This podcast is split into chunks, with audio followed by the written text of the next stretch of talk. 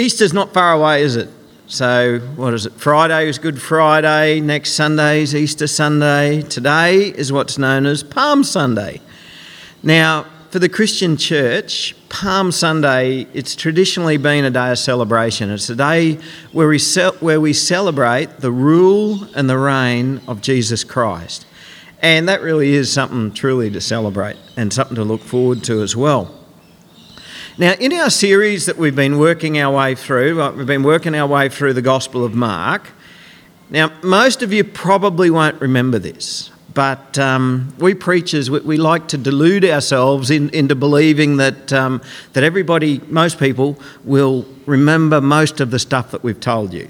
But so I'm going to hope that some of you might recall that right back when we first began our series on the Gospel of Mark, I said that a lot of Bible scholars describe the Gospel of Mark as a passion narrative with an introduction. Does anybody remember that? Not even anyone, not one. I, I could pretend surprised, but I'm not really. Um, now, what does that mean? A passion narrative without an introduction. I mean, I never even knew what the passion of Christ was until the movie came out. If I was, if I was a better theologian I'd, I'd, or a better church person, I probably would have known. Um, but the passion of Jesus Christ, um, it, it's the story of Jesus' arrest, trial, humiliation, torture, and execution. And so a passion narrative is that story of, of what happened. And from about halfway through the Gospel of Mark, we're being told the story of Jesus' journey to the cross. So, in our series, we're actually up to about halfway through chapter 9. And in the teaching, Jesus is already predicting his death. Geographically, he's already begun his physical journey to the cross. He started at the north of Israel and he's starting to head towards Jerusalem. And spiritually, he's preparing his disciples for his crucifixion. Right? So, from about halfway through, Jesus has already begun his journey to the cross. Now, we should probably think, right, well, the, ooh, the Gospel of Mark is probably going to be the ideal book then for, for, the, for Easter time because, because it's so much of it about Easter. But that presents us with a problem.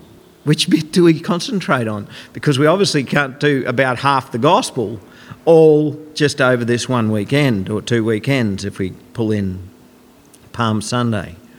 So, because we're in the season that we're in, we're going to leave the series where, where we're up to, and we'll come back to that in a couple of weeks' time. We're going to skip forwards, not, not a lot, but we're going to skip forwards to chapter 10, verse 46, and we're going to read right through to chapter 12, verse 12. Uh, we're not going to study it, study it in any great depth today, um, but we, when we return to our series again in a couple of weeks' time, um, we'll explore some of it a bit deeper as we go. Um, and if you don't mind, for today, I'll just do the Bible reading myself because I've interspersed it throughout the message. So let's start at chapter 10, verse 46. And they came to Jericho. And as he was leaving Jericho with his disciples and a great crowd, Bartimaeus, a blind beggar, the son of Timaeus, uh, by the way, that's, that's what Bartimaeus means. Bar means son of. So Bartimaeus should be no surprise that he's the son of Timaeus. Um, so in the Old Testament, um, Ben means son of, right? So my son, his name is Ben Michael Brumpton. That would mean Ben meaning the son of Michael Brumpton. Um, here we've got Bar Timaeus, because in the New Testament, Bar means son of. So you would know Barabbas. Well, Barabbas means son of Abbas, son of father. Righto. So Bar Timaeus, a blind beggar, the son of Timaeus, was right sitting by the roadside. And when he heard that it was Jesus of Nazareth, he began to cry out and say, Jesus, son of David, have mercy on me. And many rebuked him, telling him to be silent. But he cried out all the more, Son of David, have mercy on me. And Jesus stopped and said, Call him. And they called the blind man, saying to him, Take heart, get up, he's calling you. And throwing off his cloak, he sprang up and came to Jesus. And Jesus said to him, What do you want me to do for you? And the blind man said to him, Rabbi, let me recover my sight. And Jesus said to him, Go your way, your faith has made you well. And immediately he recovered his sight and followed him on the way. Right. Now, some of you might be a little bit surprised that I began our Sunday, eh, our Palm Sunday reading with blind Bartimaeus. Why would I do that? Well, the reason I did it is because it actually sets the scene for Jesus' triumphal entry into Jerusalem. In the whole of the Gospel of Mark, this is the only place where Jesus is referred to as the Son of David. Right? We know that that's a title of Jesus, and, and in the other Gospels, we hear it in various places. But in the Gospel of Mark, this is the only place where Jesus is called the Son of David. The triumphal entry of Jesus entering into Jerusalem is all about Israel welcoming their Messiah. And here, the title, the Son of David, well, it's getting used as a messianic title. This is the, the title of the Messiah, the Son of David. And the strange thing is, it took a blind man to see that Jesus is the Son of David. So let's continue on. Chapter 11.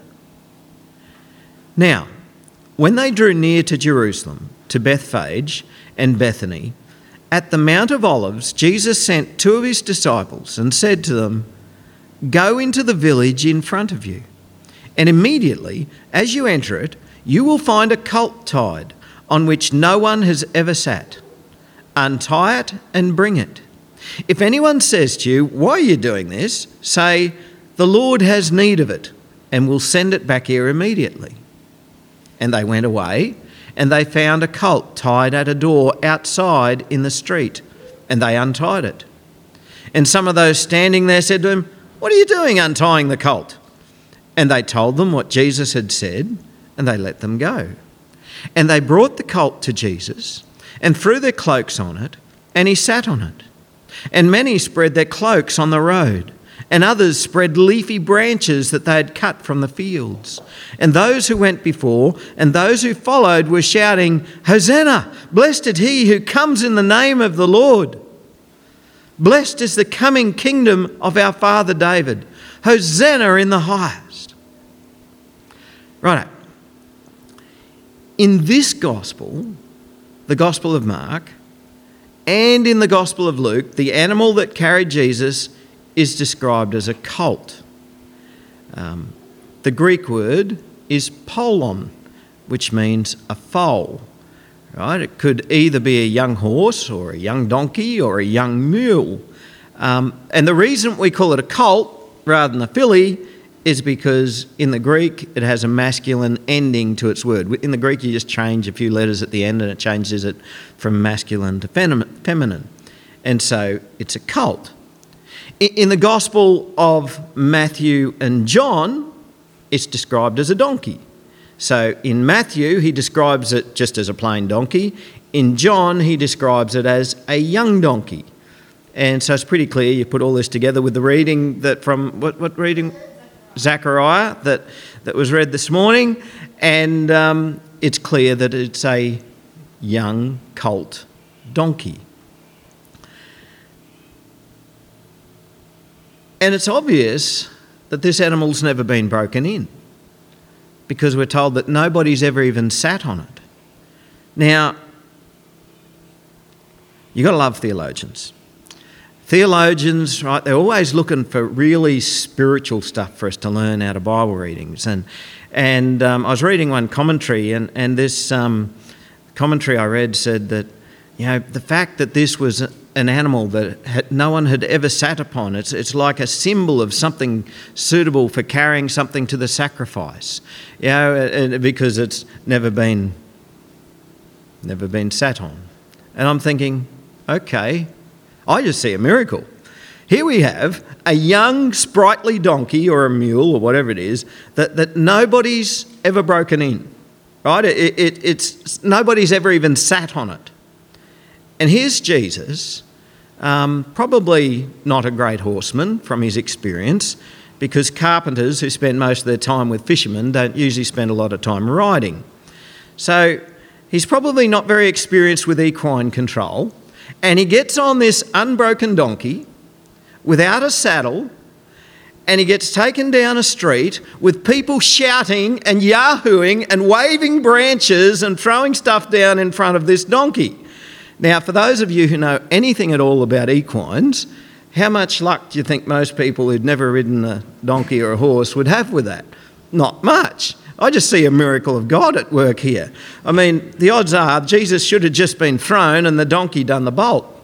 It's a miracle of God. But what's the significance of there being a donkey in the first place? What's the significance? As a young fella, I remember every year, every year on Palm Sunday being told by the preacher that the people were expecting their conquering hero to come in on a horse, but he didn't. Because Jesus is the Prince of Peace, he didn't come into town on a war horse, he came in on a humble donkey. Hmm, maybe, maybe. By the way, you, you know there's no mention of Jesus riding a horse anywhere in the New Testament until the book of Revelation. And in the book of Revelation, we get a picture of Jesus Christ riding into town on a horse, because on that day he does come in judgment. But why now? As Jesus rides into Jerusalem, is he coming in on a donkey? Well, Bartimaeus gave us a bit of a hint when he called Jesus the son of David. And to understand this, we've got to go into the Old Testament, into 1 Kings chapter 1. King David is getting really old, and his fourth son, Adonijah, fancies himself to be the next king. And so Adonijah has been doing lobbying. You know how politicians sort of do the lobbying? You know, I want to be the next politician, and they start lobbying and building themselves up and making themselves very politician like. Well, Adonijah is doing this to try and make himself very king like.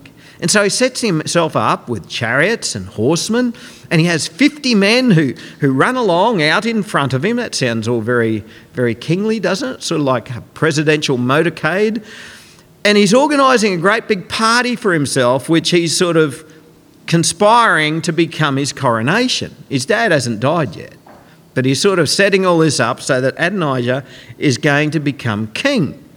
But King David, he's still got a few people who's loyal to him, and they draw, that, draw David's attention to this. And that disturbs David a bit because God has told him that Solomon is the one who is to be king.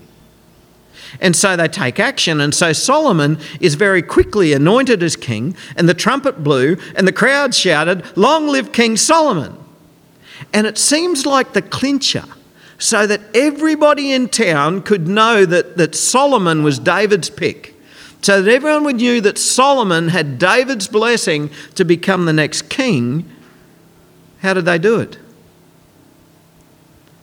They put Solomon on David's mule.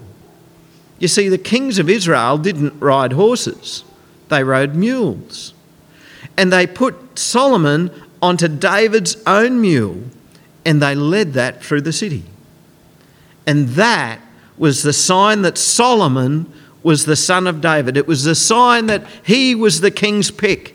He was the one who was going to be rightfully the king of Israel. You can see what's going on, can't you, now, as Jesus rides this donkey into Jerusalem. Now, when God foretold that Solomon was going to take the throne, this is what he said in 1 Chronicles chapter 22 Behold, a son will be born to you who shall be a man of rest. I will give him rest from all his surrounding enemies, for his name shall be Solomon. And I will give peace and quiet to Israel in his days. He shall build a house for my name. Now get this bit. He shall be my son, and I shall be his father. And I will establish his royal throne in Israel forever. Now, was he talking about Solomon? Or was he also talking about Jesus?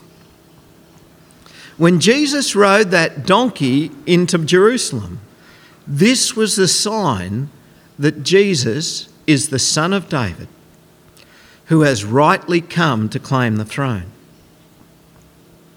Now, we also know that Jesus is the Son of God, and Jesus' royal throne is established forever.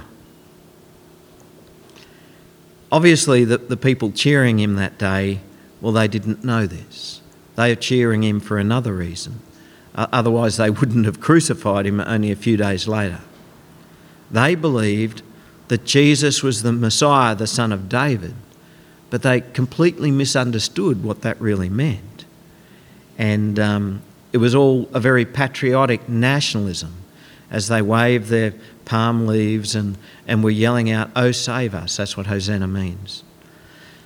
So they enter the city, and the disciples throw the clothes on the colt for Jesus to sit on. And then the people throw their, their coats and stuff on the ground for him to ride across. And the reason we call it Palm Sunday, of course, is because they strip down a heap of leafy branches and throw them on the road for him, sort of like a carpet. Now, I don't know if you realise this or not, but there's Old Testament roots for this as well. In 2 Kings chapter 9, a prophet of God anoints Jehu as king. Now, you probably won't remember Jehu. He doesn't, doesn't get much, much airplay in the Old Testament, but he's there. And um, this prophet anoints Jehu, or Jehu, you might call him, um, anoints him a bit by surprise. This fellow, he didn't really want to be king. He was just one of the commanders. And um, he was in this meeting of commanders of the army and whatnot. And this prophet comes in and says, I've got a message for you. And it looks around, message for who? Oh, it's for you, Yahoo. Oh, okay. So they go into a back room and he says, Look, you get, I'm anointing you as king. There you go. Um, this is why, toodaloo, I'm off out of here. And he does the bolt, he just runs away. Um, and Yahoo seems like he's a bit of a reluctant king. He doesn't really want to be king. And so he comes back out and, and they said, what, what did that crazy prophet want? He said, Oh, you know how crazy he is. Um, this is just what he said. And they said, Right, you're going to be king then. But Jehu was anointed as king to put to death the most wicked king that Israel had ever had. He was anointed king to put to death King Ahab and Queen Jezebel, the most evil, godless tyrants who had utterly destroyed the nation of Israel and led the people astray. And when Jehu was, was anointed as king, it was all a bit impromptu and nobody was expecting it. Nobody knew this was going to happen. And, and we read in 2 Kings chapter 9 Then in haste, every man of them took his garment and put it under him on the bare steps. And they blew the trumpet and proclaimed, Jehu is king. So, what are we being told here? Jesus comes as king of Israel he has been anointed as king of Israel to cleanse her of her evil, just as Jehu was. So this is all building up. Hosanna! Blessed is he who comes in the name of the Lord. Blessed is the coming kingdom of our father David. Hosanna in the highest. By the way, as I said before, the word Hosanna, it's Aramaic, which means, oh, save. So whenever you're sounding very religious and you go, Hosanna, you're saying, Oh, save. Wow. What's Jesus going to save? It's all really building up. The Messiah has come to his capital. He's on his way to claim his throne. He's on his way now to the temple. What's going to happen? What's going to happen when he gets to the temple? It's all building, isn't it? We're, we're coming to the climax. Verse 11 And he entered Jerusalem and went into the temple. And when he looked around at everything, it was already late. And he went out to Bethany with the twelve. What? It's building up to this mighty crescendo. What a letdown. What a letdown. He goes into the temple, he has a look. Ah, too late. What an anticlimax. It's too late.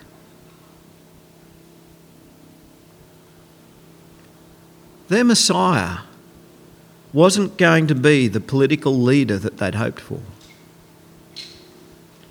Now, they should have known this, but they didn't know it because they didn't pay enough attention to the last book of the Old Testament, Malachi. Malachi chapter 3, verses 1 to 3 says, Behold, I send my messenger, and he will prepare the way before me. Who was that? Who came to prepare the way before Jesus?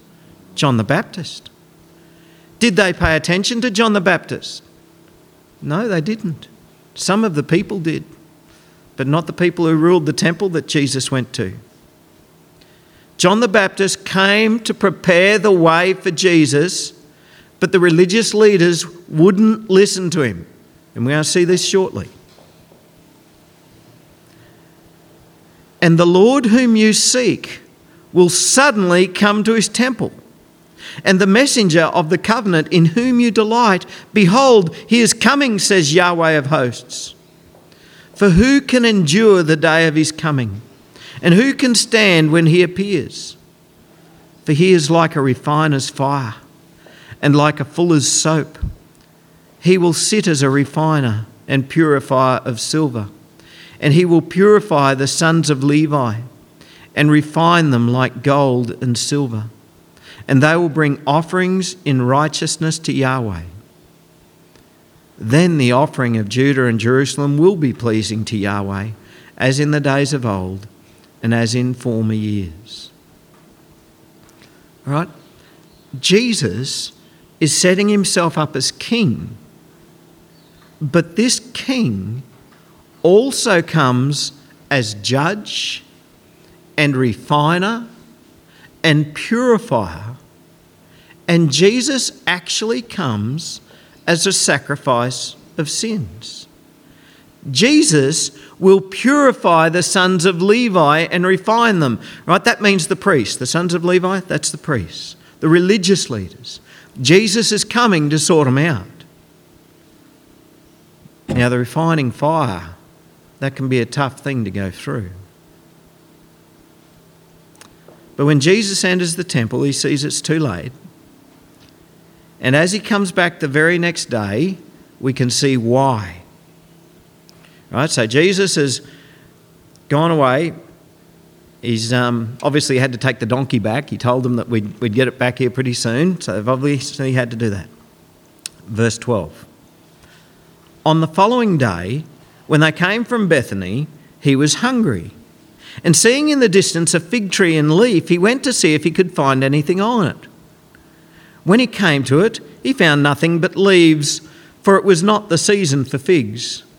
And he said to it, May no one ever eat fruit from you again. And his disciples heard it. And they came to Jerusalem, and he entered the temple and began to drive out those who sold and those who bought in the temple. And he overturned the tables of the money changers and the seats of those who sold pigeons. And he would not allow anyone to carry anything through the temple. And he is teaching them and saying to them, Is it not written, My house shall be called a house of prayer for all nations? But you've made it a den of robbers. And the chief priests and the scribes heard it and were seeking a way to destroy him, for they feared him, because all the crowd was astonished at his teaching. And when evening came, they went out of the city. As they passed by in the morning, right, so this is another day, so they've gone home again and they're coming back again. As they passed by in the morning, they saw the fig tree withered away to its roots. And Peter remembered and said to him, Rabbi, look, the fig tree that you cursed is withered. And Jesus answered them, Have faith in God. Truly, I say to you, whoever says to this mountain, Be taken up and thrown into the sea, and does not doubt in his heart, but believes that what he says will come to pass, it will be done for him. Therefore, I tell you, Whatever you ask in prayer, believe that you've received it, and it'll be yours. And whenever you stand praying, forgive if you have anything against anyone, so that your Father also, who is in heaven, may forgive you your trespasses. You know, it's, uh, it's quite fashionable these days for people to hop onto the popular bandwagon of environmentalism. And I, I often getting heard it claimed by people, even sometimes in the name of Jesus, that, oh, you know, we shouldn't ever do land clearing. And, and basically, people have, who have no idea about good land management and sustainable production um, just say, ah, oh, you know, we shouldn't be harming God's creation by clearing trees and they just want productive farms to return to scrub. And sometimes my response to people like this is a little bit naughty. And I can say, well, I can't think of any instances where Jesus planted trees, but I, I, I can remember where he killed one. And um, you, you can use that, by the way, if you want, if you want to be a bit naughty too. But, but what's going on here? Why on earth did Jesus kill that fig tree? I mean, that fig tree didn't do anything wrong. Well, I mean, it wasn't even fig season. We're told that. that we're told there was no figs on it because it wasn't fig season. And Jesus goes, oh, no figs. Right, way with you then. Yeah, what's going on? And why is it form a sandwich here? We sort of have half of the story, and then we have story about the cleansing of the temple and whatnot, and then we have the other half of it. It's sort of sandwiched all together. What's going on?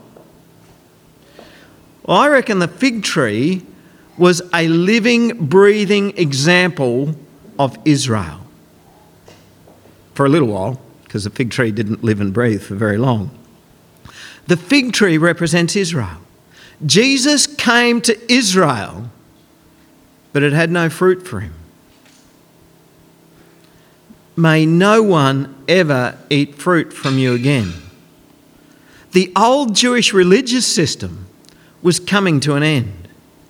Jesus went into the temple and he cleared it of its corruption. God's going to do a completely new thing here. Jesus wasn't just going to tweak things a bit.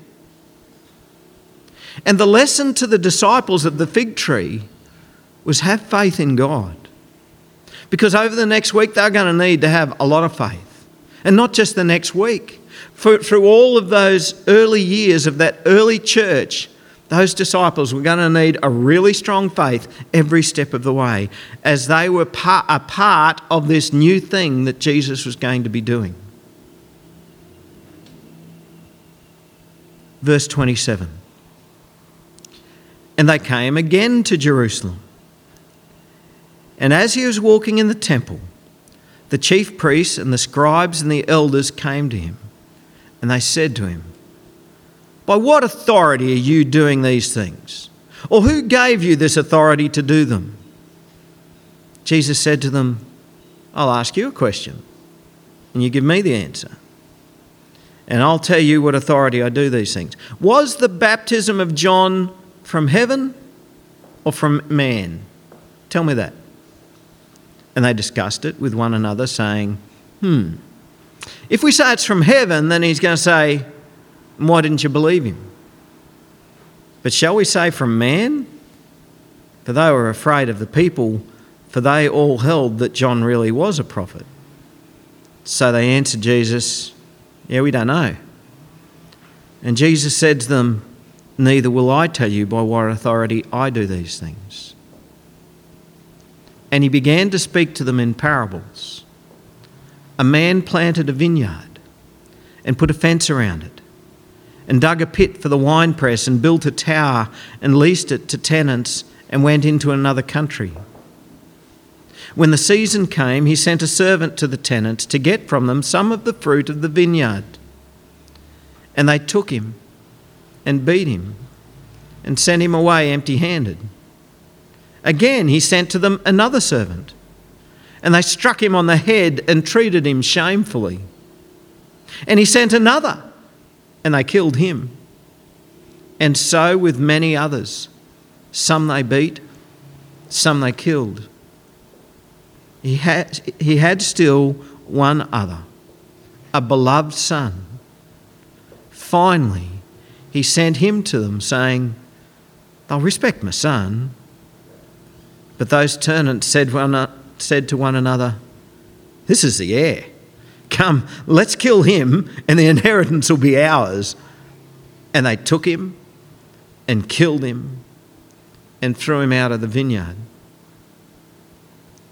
What will the owner of the vineyard do? He will come and destroy the tenants and give the vineyard to others. Have you not read this scripture? The stone that the builders rejected has become the cornerstone. This was the Lord's doing, and it is marvellous in our eyes. And they were seeking to arrest him, but feared the people, for they perceived that he had told the parable against them. Oh, they were quick, weren't they? So they left him and went away. Jesus didn't just come to tidy up the old system a bit. The Son of God came to his temple, and religion couldn't handle him. They rejected him. They're planning to kill him. And this is what Palm Sunday is about. Uh, sometimes we don't get all this because we like to just take tiny little snippets of Scripture. But when you read the story as a whole and you connect it all together and you follow it through, you see what Palm Sunday is really about. You know, the picture that some people present of Jesus, it just boggles our mind how somebody could ever crucify somebody like that. But when we realize that Jesus came not to simply to affirm us as we are, and not to just affirm the religious leaders as they were, but he actually came to purify us and to make us holy as God wants us to be.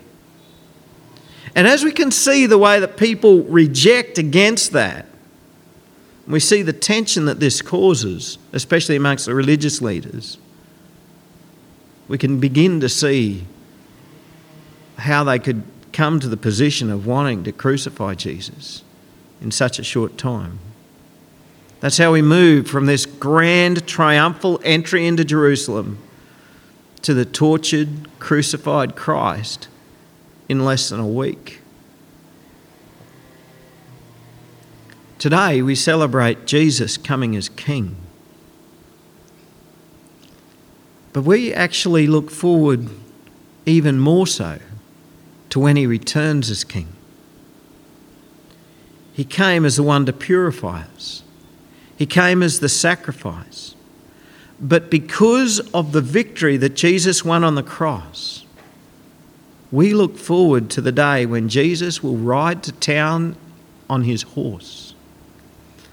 The day when he will come to deal with all evil and welcome us into his eternal kingdom. Anyone looking forward to that day? I certainly am. Let's pray. Lord Jesus Christ, you are the Messiah. You are Christ. You are King of Kings. You are Lord of Lords. You are the righteous ruler. We cry out to you, Lord, Hosanna, save us. Save us from our sins. Save us from evil. Save us from being evil. May we be a people who honour you and worship you and who eagerly await your return.